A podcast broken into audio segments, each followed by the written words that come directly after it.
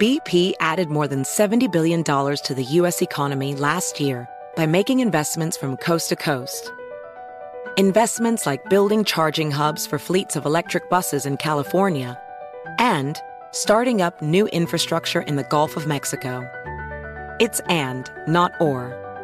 See what doing both means for energy nationwide at bp.com slash investing in America. Zigazoo has made me zigzag.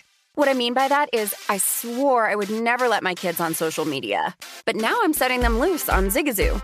Zigazoo is a space for kids to post videos they've created and to share them with other kids just like them. Videos that are moderated by actual people. And since there are no comments or messaging, you don't have to worry about social trolling. Zigazoo, the world's largest social network for kids. Download the Zigazoo app today. Ever thought about owning a piece of history? Introducing the Newt Gingrich Contract with America coin from Legacy Precious Metals. My limited edition silver coin celebrates the historic Republican victory in 1994, marking a turning point in American politics. Give a gift with real historical weight this season. Order now at newtgingrichsilvercoin.com.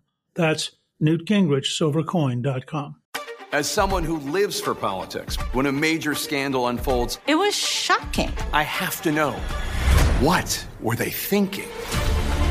backroom deals, huge amounts of money, CIA secrets, sets off a firestorm in Washington, affairs. No way this guy's got a mistress. Corruption. I knew I was a dead man. Warning it's even messier than you thought. United States of Scandal with Jake Tapper, Sunday at 9 on CNN.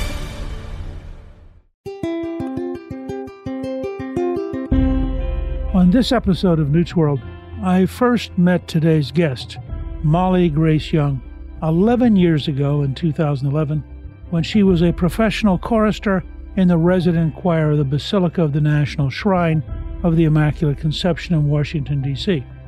My wife Callista and I attend worship service there, and Callista for years sang in the Basilica choir. Molly is an exceptional soprano, having performed as the featured soloist in international broadcast through the Eternal Word television network in masses and concerts. Five years ago, Molly was diagnosed with stage 2 breast cancer at the age of 29. She decided to face cancer the only way she knew how by entertaining people. She began lip syncing her favorite songs on Facebook and YouTube while going through her treatments, and her performances are truly amazing. Molly is a close personal friend to both Callista and me, and I wanted to have her on today to discuss her journey battling cancer and the healthcare system in America.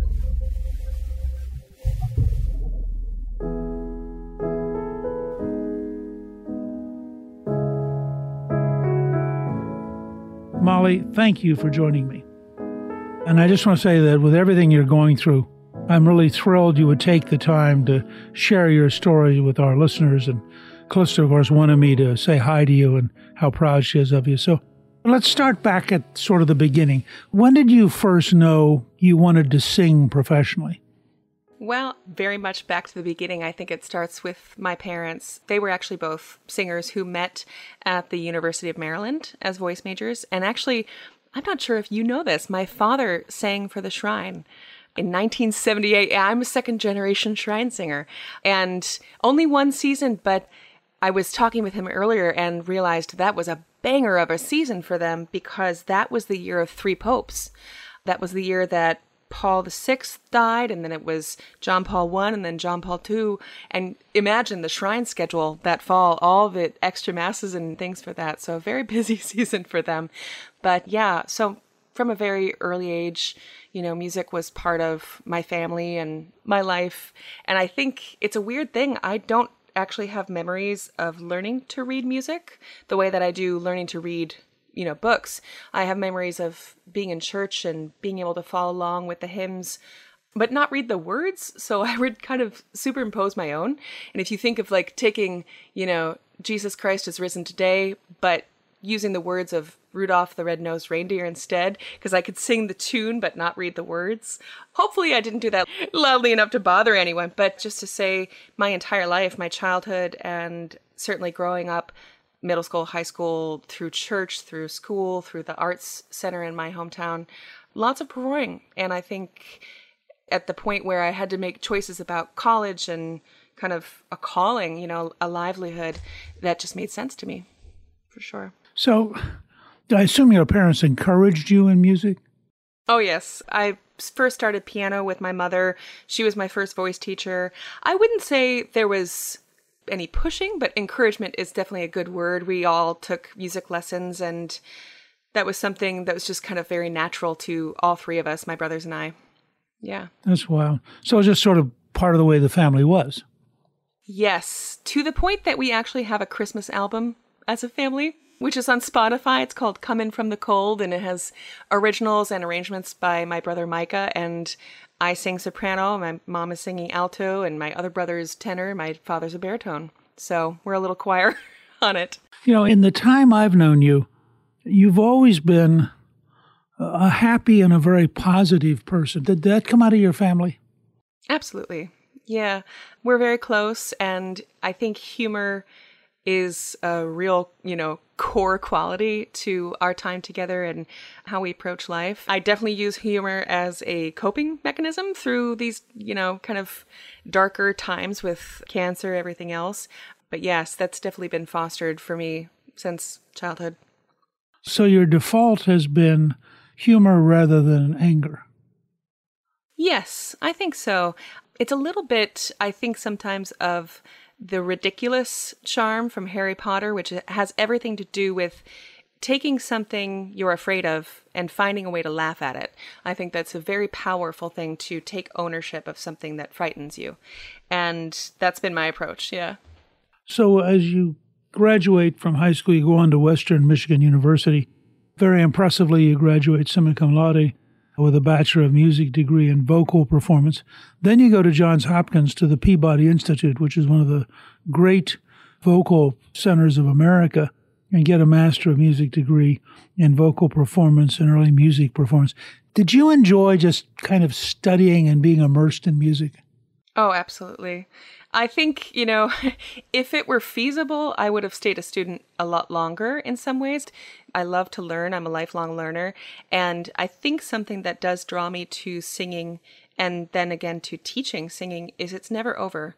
There's never a point where I'm finished as a singer or as a teacher. And I learn from every new student I meet. And, you know, no matter what, if I became a perfect singer, there's still new music being written. So it's never over. I love that. I always tell people that, you know, Callista plays the piano and the French horn and sang in the professional choir with you, and that my job was audience. I'm a necessary part of your life. And carrying her folder and her robe. I remember that. Yeah, on the bus. on the bus, and on occasion carrying her French horn, but not the piano. She's never asked me to carry the piano, so I guess I should be grateful for that. So I say this as somebody who's only audience, but my sense was that singing for Peter Latona, that Peter's background was in a way exquisite for that particular choir, that he brought to it a level of talent and a standard that which you certainly met of just expecting excellence, expecting performances that every single Sunday are amazing. Oh yeah. I think Peter has a great gift for putting a good group together and especially the blend. I mean, the years I spent in the Shrine Choir and especially that soprano section, and we're all incredibly close just uh, personally as well.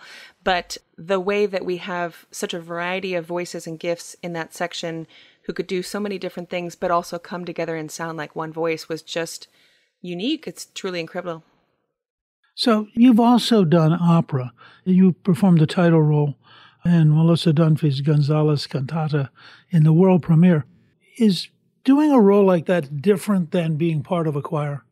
Absolutely. Yeah. Anytime you're singing as a soloist and certainly the context of i guess a dramatic story on stage it's a different technique because in a choir i'm constantly having to listen to everyone around me in a different way and blend with them and you know pay attention to all right we have a really long line to sing and who's going to breathe where so we can kind of stagger that and make it seem seamless getting on stage is very different there's choreography or blocking and motion and a lot more storytelling in a way but I enjoy both. That's the variety of I think the freelance type of career is you get to have a lot of different hats, let's say. You have a marvelous soprano voice, and it's always a joy to listen to you. Now, you've sung Mozart and Vivaldi. Do you have a particular favorite composer that you particularly love singing? Oh, that's a great question. Well, one of the reasons that I did stay at Peabody for a second master's was to focus in early music, which is music written before 1750, because that's something that I kind of grew up with a little bit because that was my mother's soprano voice. Also, she sang a lot of early music. She sang with the Washington Bach consort when it was kind of brand new with Reilly Lewis. And I think partially because of that bias of my upbringing, maybe I gotta say Bach every time. He's my guy, I think. And Bach, Handel, Vivaldi, those are all composers I really love to sing for sure. Well, and you were the featured soloist in the Baltimore concert series on Bach. So, in that sense, you've earned that closeness. Now, you also, and I remember this because I was there, but you also sang for Pope Francis when he visited Washington in 2015.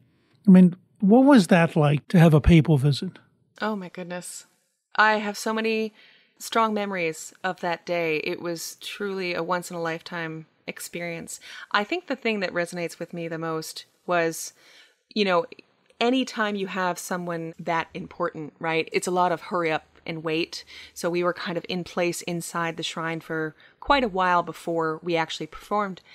But the sense of knowing he was approaching because we could hear even through this enormous building and these very very thick you know marble stone walls we could hear the roar of the crowd. It was probably one of the closest experiences to being like in a rock concert for me. To sense this electric energy in the building outside the building i mean there were crowds and crowds just thronged outside the shrine. And one of our assistant music directors Ben LaPrairie had written this piece for us to sing when the Pope was walking in. And we all give him such a hard time in rehearsal because we're like, Ben, you know, these high notes, it's just give us a break, man.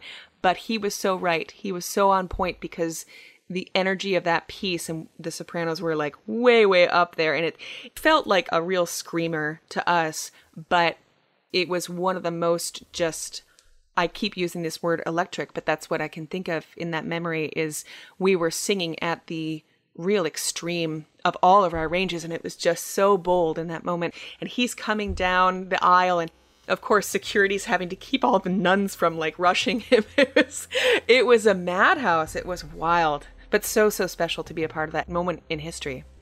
It meant a great deal to Callista. Of course, she went on to become the ambassador to the Vatican and to interact with the Pope at a diplomatic level. But I think it's always something that she will treasure being with you for that.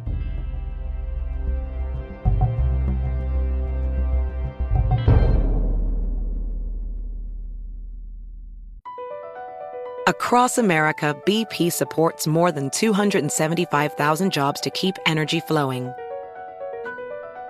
Jobs like updating turbines at one of our Indiana wind farms and producing more oil and gas with fewer operational emissions in the Gulf of Mexico. It's and, not or. See what doing both means for energy nationwide at bp.com slash investing in America. Your tax refund belongs to you, not an identity thief. Over $6 billion in tax refunds were flagged by the IRS for possible identity theft in 2023. If you're in a bind this tax season, Lifelock can help. Lifelock monitors and alerts you to identity threats you may miss on your own, even if you're careful with your personal information. And if you do become the victim of tax related identity fraud, Lifelock has US based restoration specialists ready to help solve your identity theft issues. Plus, all Lifelock plans are backed by the Million Dollar Protection Package, meaning Lifelock will reimburse you up to the limits of your plan if you lose money due to identity theft. Let Lifelock help you protect your financial information so all you have to worry about is what to do with your tax refund. Go to lifelock.com/news and save up to 25% your first year. That's 25% off at lifelock.com/news. Identity theft protection starts here. I'm Dr. Sanjay Gupta, CNN's chief medical correspondent, and this is Chasing Life three out of four U.S. adults are considered overweight or have obesity. 75% of Americans. Dr. Fatima Cody Stanford. Our weight is one factor that plays a role in our health, but by itself, it doesn't give us the full story of who we are. We have to look at our full person. Listen to Chasing Life, streaming now on the iHeartRadio app. Welcome to the Scene to Scene podcast. I am your host, Valerie Complex. Today, I am chatting with Ji Young Yoo. Ji Young stars as co lead in the six part limited series Expats. I think I learn a little bit with every character that I play. I think usually I play a character and it causes enough introspection that I learn something about myself. I honestly can't gush enough about Freaky Tales. I'm so excited to share it with more people. If you like what you hear, be sure to review, like, and subscribe to the Scene to Scene podcast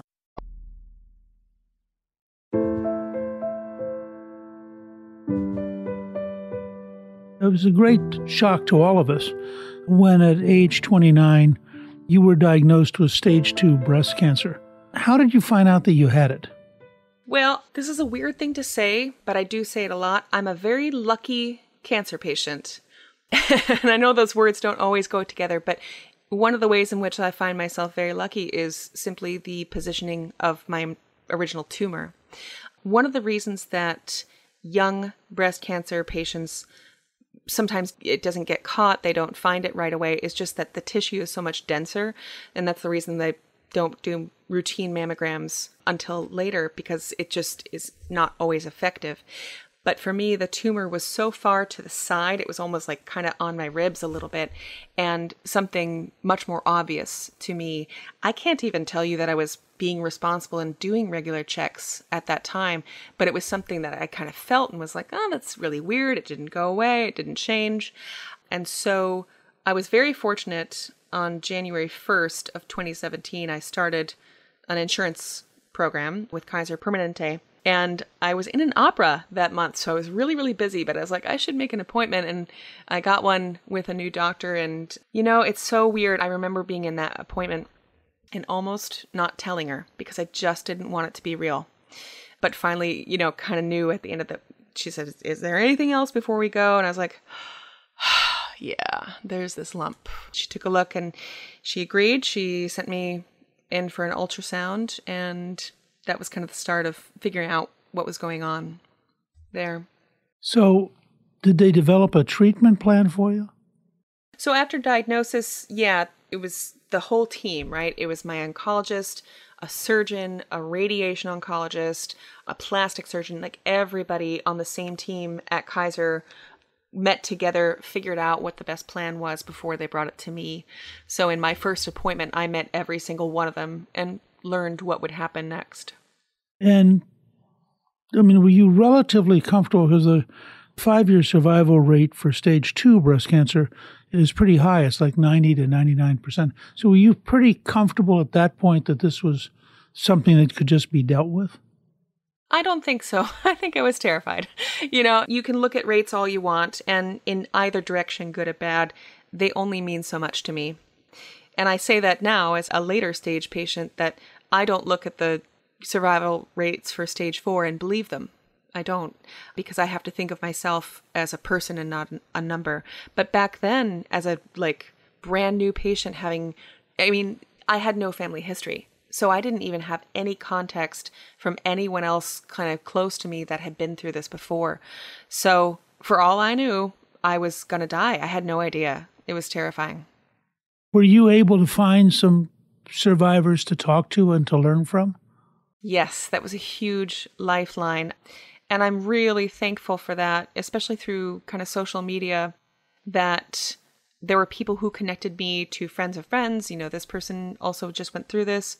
I met a friend even in person in Baltimore through a mutual friend, and she was 29 at the same time. Like we were really parallel in our stories, so we kind of became comrades that way. And that's the biggest thing for any new patient is not to go to Google and try to fall down that rabbit hole of information, but to actually find other patients who have real life experience that they can share. I think that's immensely important. So you began to receive treatments, and I think what was amazing to us was, and I hope everybody who's listening will go to YouTube and we'll search for the unsinkable Molly Grace because you suddenly began doing these YouTube videos that are astonishing. I mean, there's no other way to describe it. It was a living out of your artistic brilliance in a way that I would never have dreamed of, and that both Callista and I, particularly when we were in Rome as she served as ambassador, we'd look at these and try to keep track of you. And you just had this enormous resilience. Could you describe how did you decide that while you were taking, I think it was you were taking chemotherapy, that you would do videos. It's an amazing achievement. Well, thank you.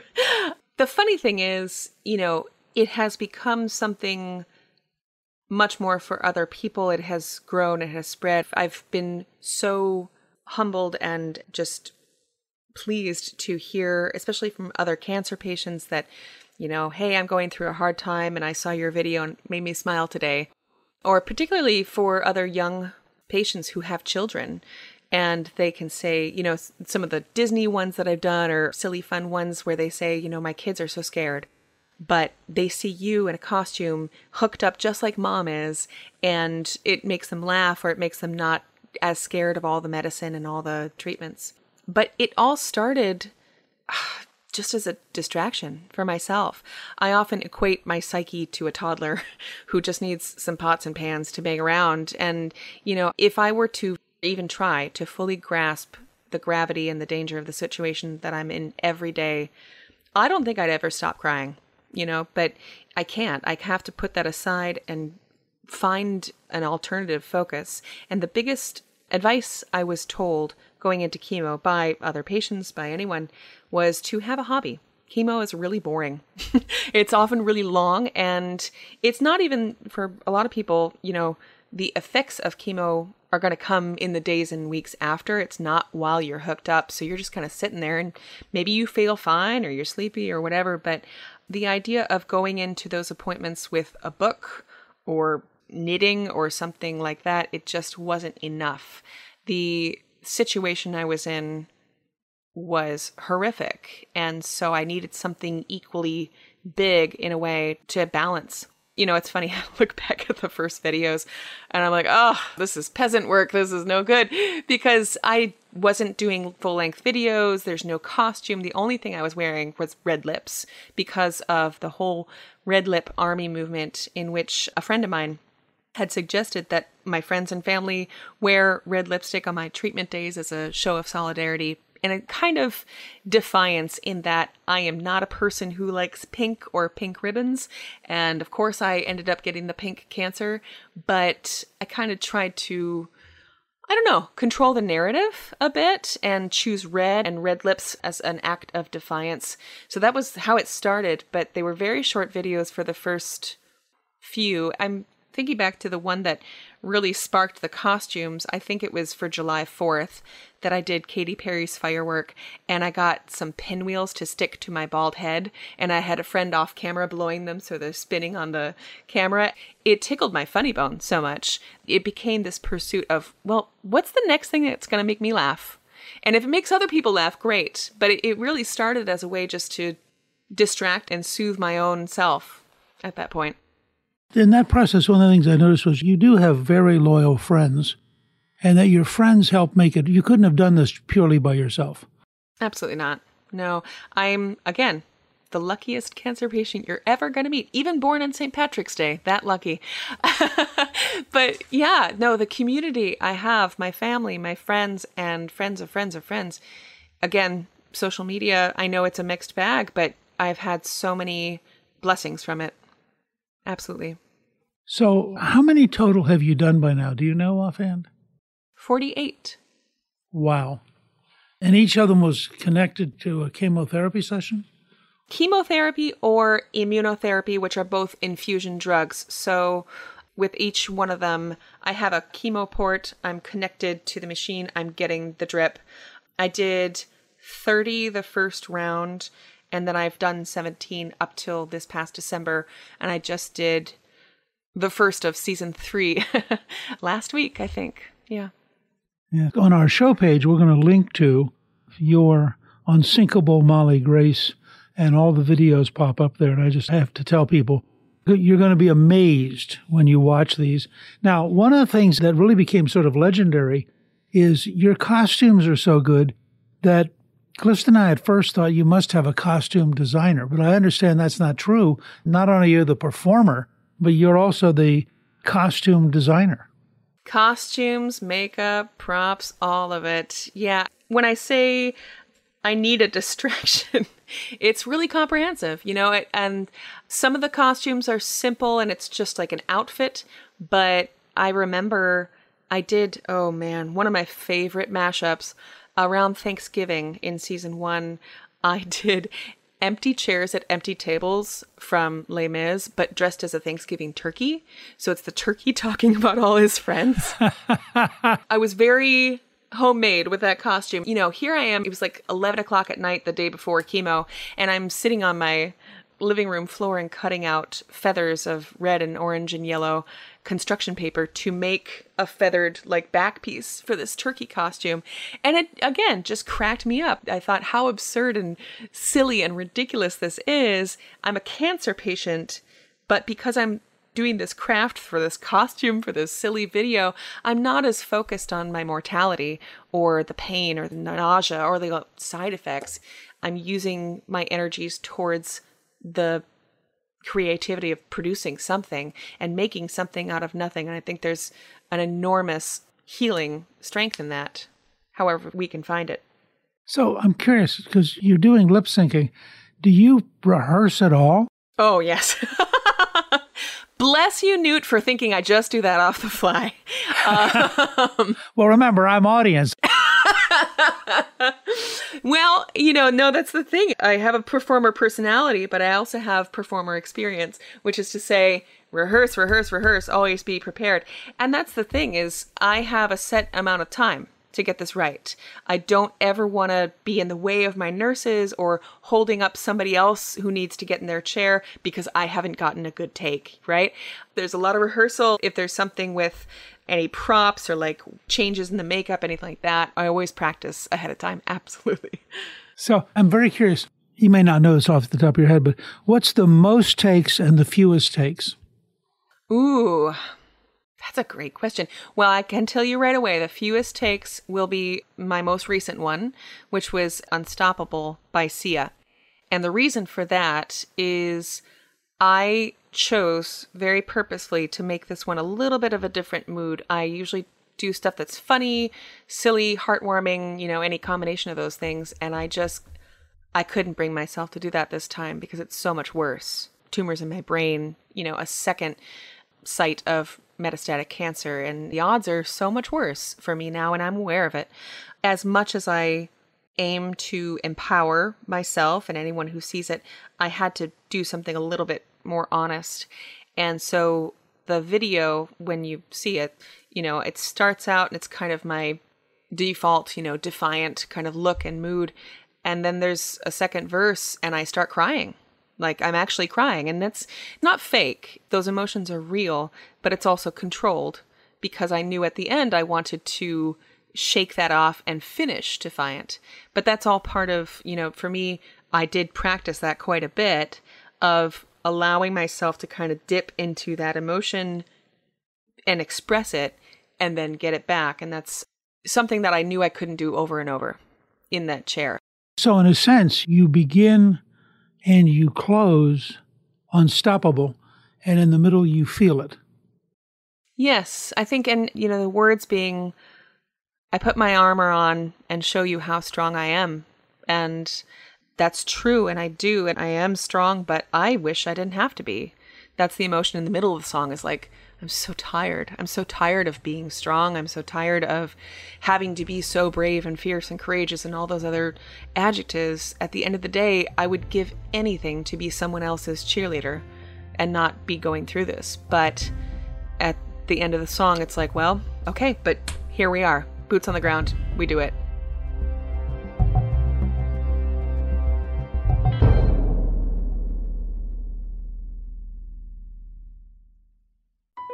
BP added more than $70 billion to the U.S. economy last year by making investments from coast to coast. Investments like acquiring America's largest biogas producer, Archaea Energy, and starting up new infrastructure in the Gulf of Mexico. It's and, not or. See what doing both means for energy nationwide at bp.com slash investing in America. Martha Stewart, the original influencer. When I think about anything, I think about the way that she did it first. The media mogul. Five to six years ahead, she saw what was coming. The prisoner. The rise, the fall, and the reinvention of an American icon. Once Martha paved the road, everybody else pretty much copied her. A CNN original series, The Many Lives of Martha Stewart, now streaming on Max.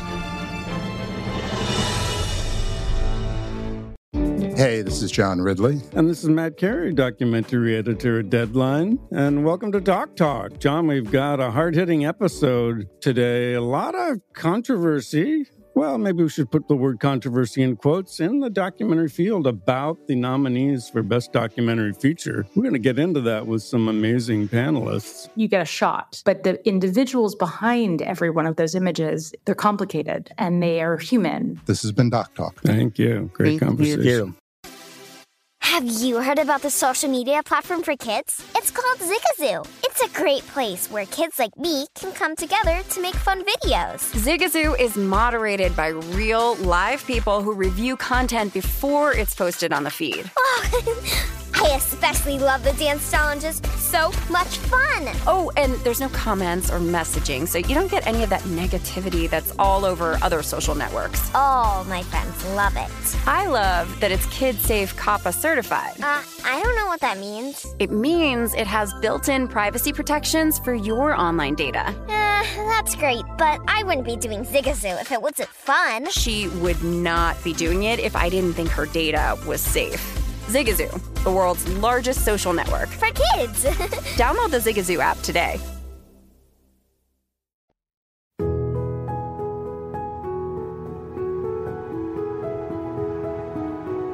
So, to take you back to that for just a minute, and I know it's a must have been a terrible moment in your life.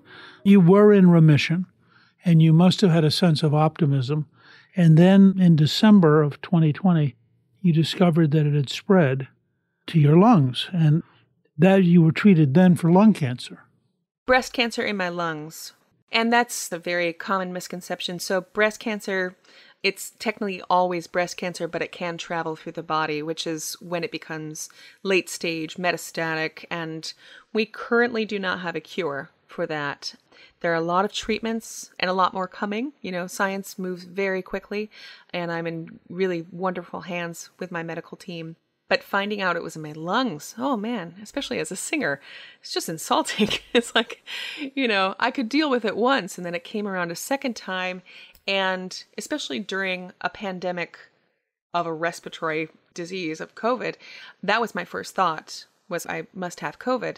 I went to my oncologist and mentioned, you know, my breathing is just off. I'm getting winded so quickly.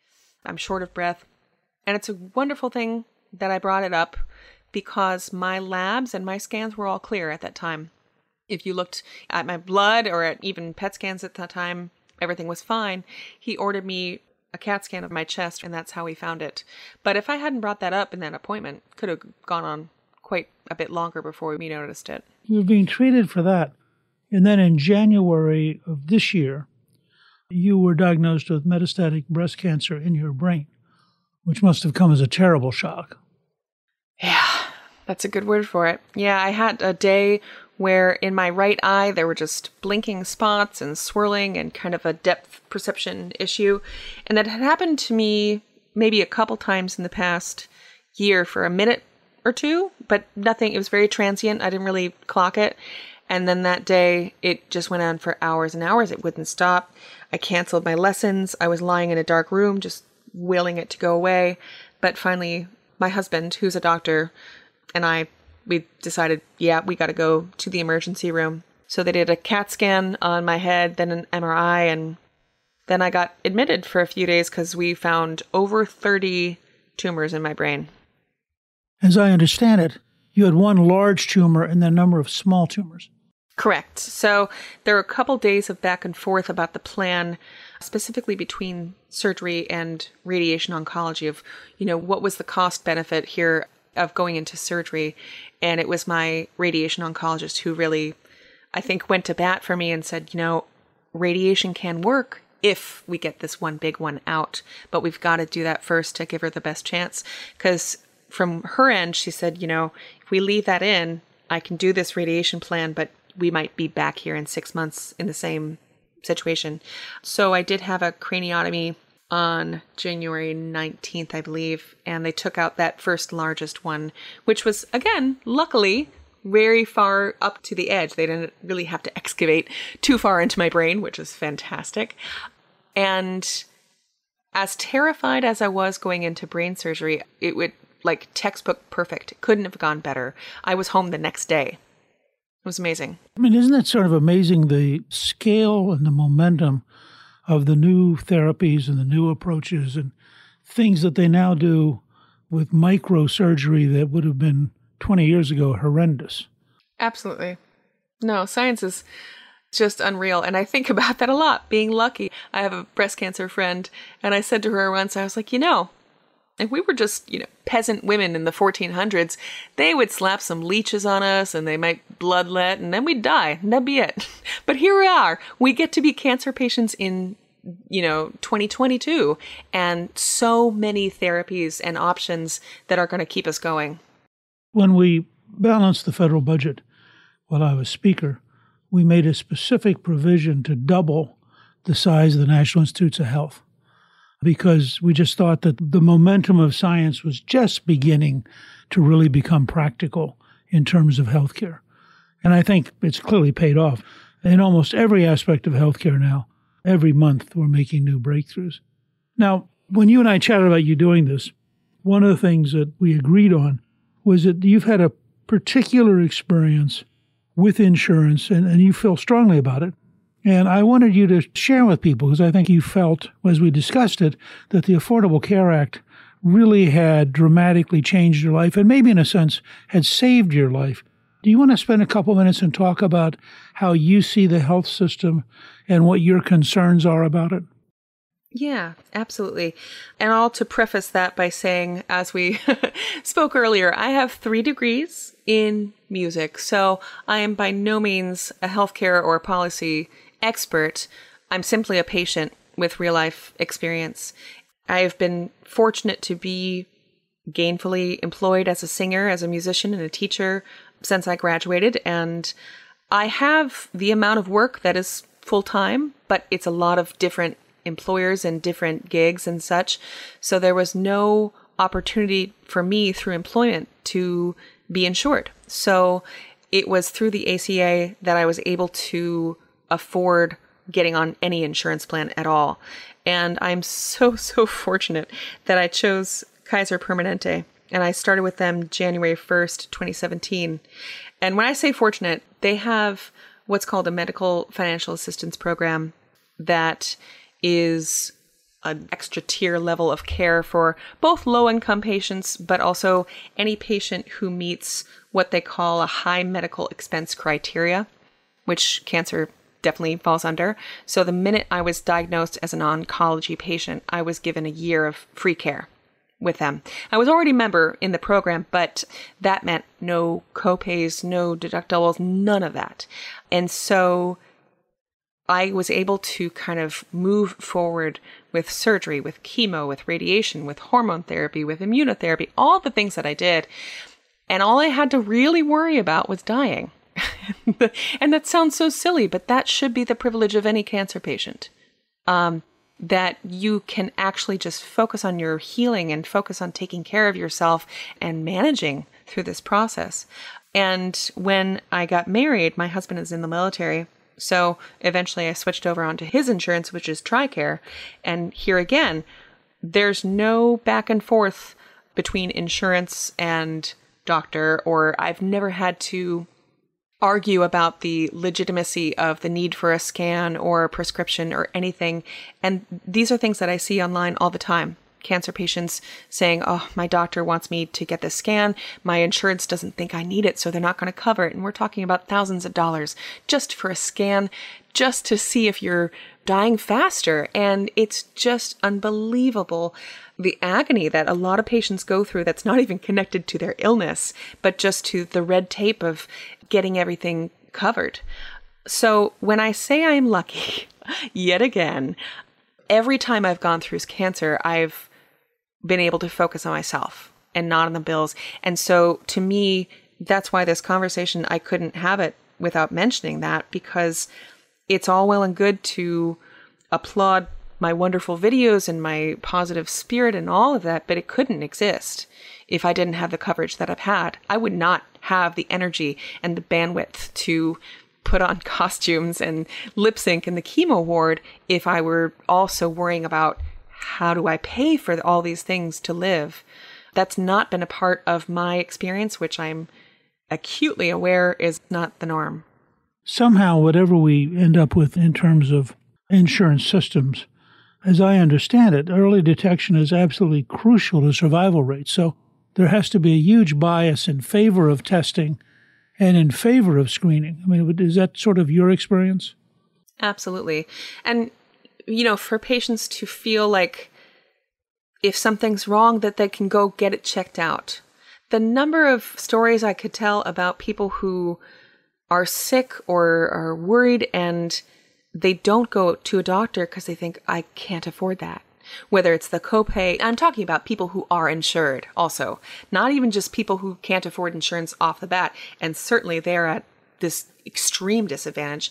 Even my own brother, when he was, I think, between insurances, this is a few years back, but he had extreme abdominal pain and he was terrified of the bills. He didn't go to the doctor for a week and he had appendicitis and it was so much worse because he had waited they had to take out a section of his intestines because of it and it's bizarre to me you know we're in a first world country and that citizens would feel that way that they just have to kind of like hold on to that pain or that worry and not go get the treatment that they need because they can't budget for it. That's not right. That shouldn't be the way it is. So as we try to redesign the system ensuring access for screening for diagnostics, and then ensuring that if it's a serious problem, that it gets taken care of.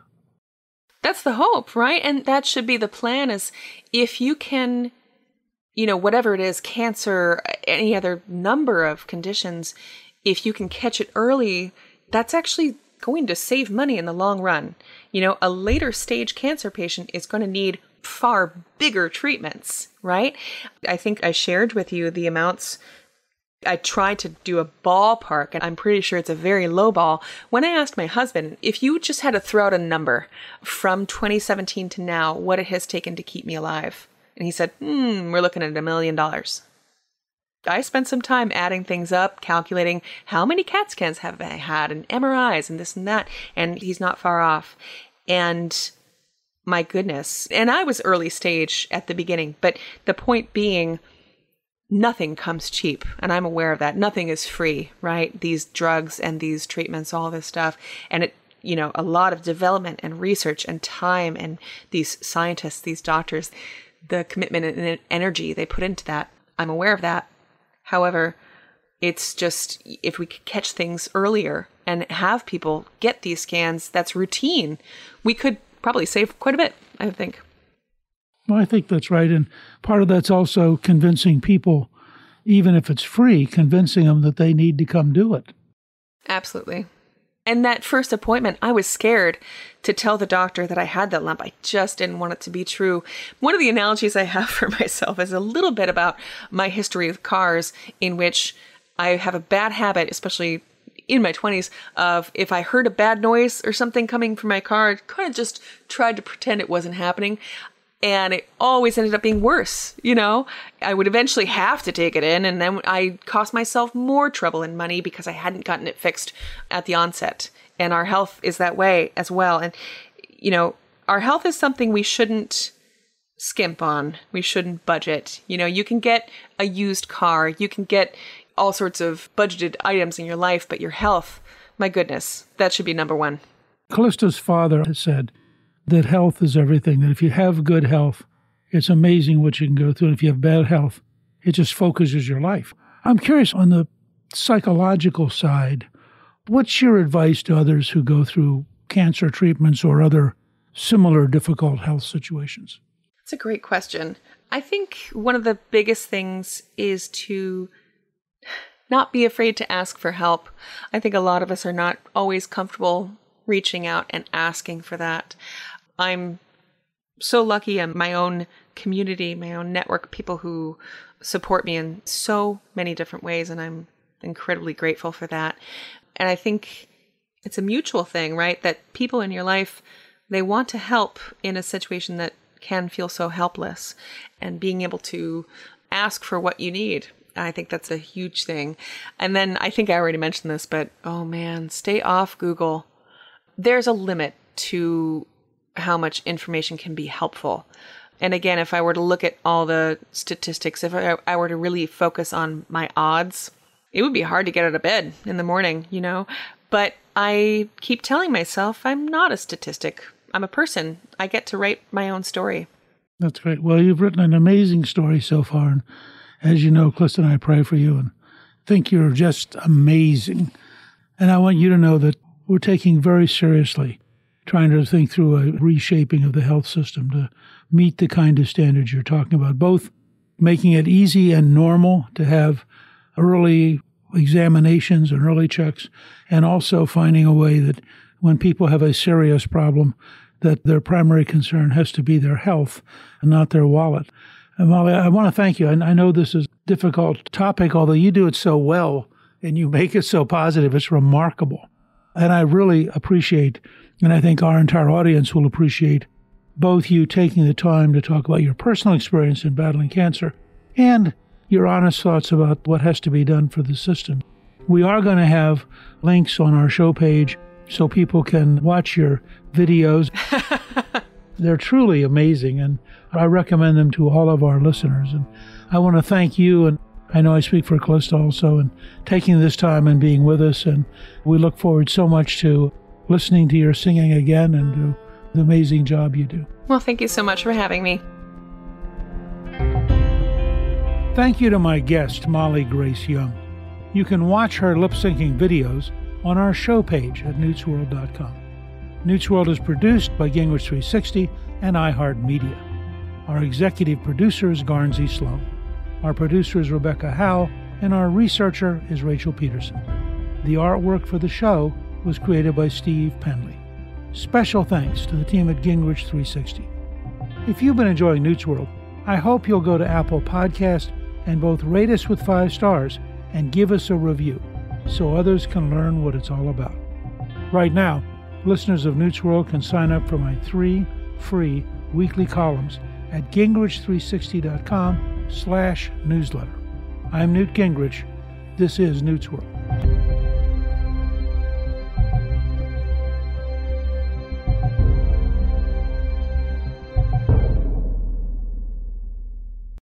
Hey Sarah, I loved that spring break vlog you posted on Zigazoo. OMG, you watched it? Yeah, it was so cool. I think you're so talented.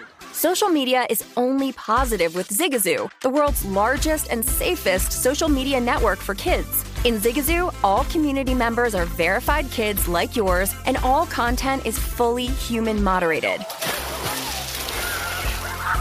Try out Zigazoo this spring break. Download the Zigazoo app today. As someone who lives for politics, when a major scandal unfolds, it was shocking. I have to know what were they thinking? Backroom deals, huge amounts of money, CIA secrets, sets off a firestorm in Washington, affairs. No way this guy's got a mistress. Corruption. I knew I was a dead man. Warning it's even messier than you thought. United States of Scandal with Jake Tapper, Sunday at 9 on CNN. Hi, I'm Antonia Blythe, and this is 20 Questions on Deadline. Joining me today is Alison Brie. Welcome, Alison. We got second place in my seventh grade lip sync contest for one of the songs on that album. The one that was like, You've already won me over. Oh, that's a good one. Yeah. It's like very of all slow. The, of all the options. In spite of me. Like, what did we do? It's so slow. Don't forget to listen to 20 Questions on Deadline. Thank you again, Alison. Thank you. There's plenty to celebrate in March and. Ex-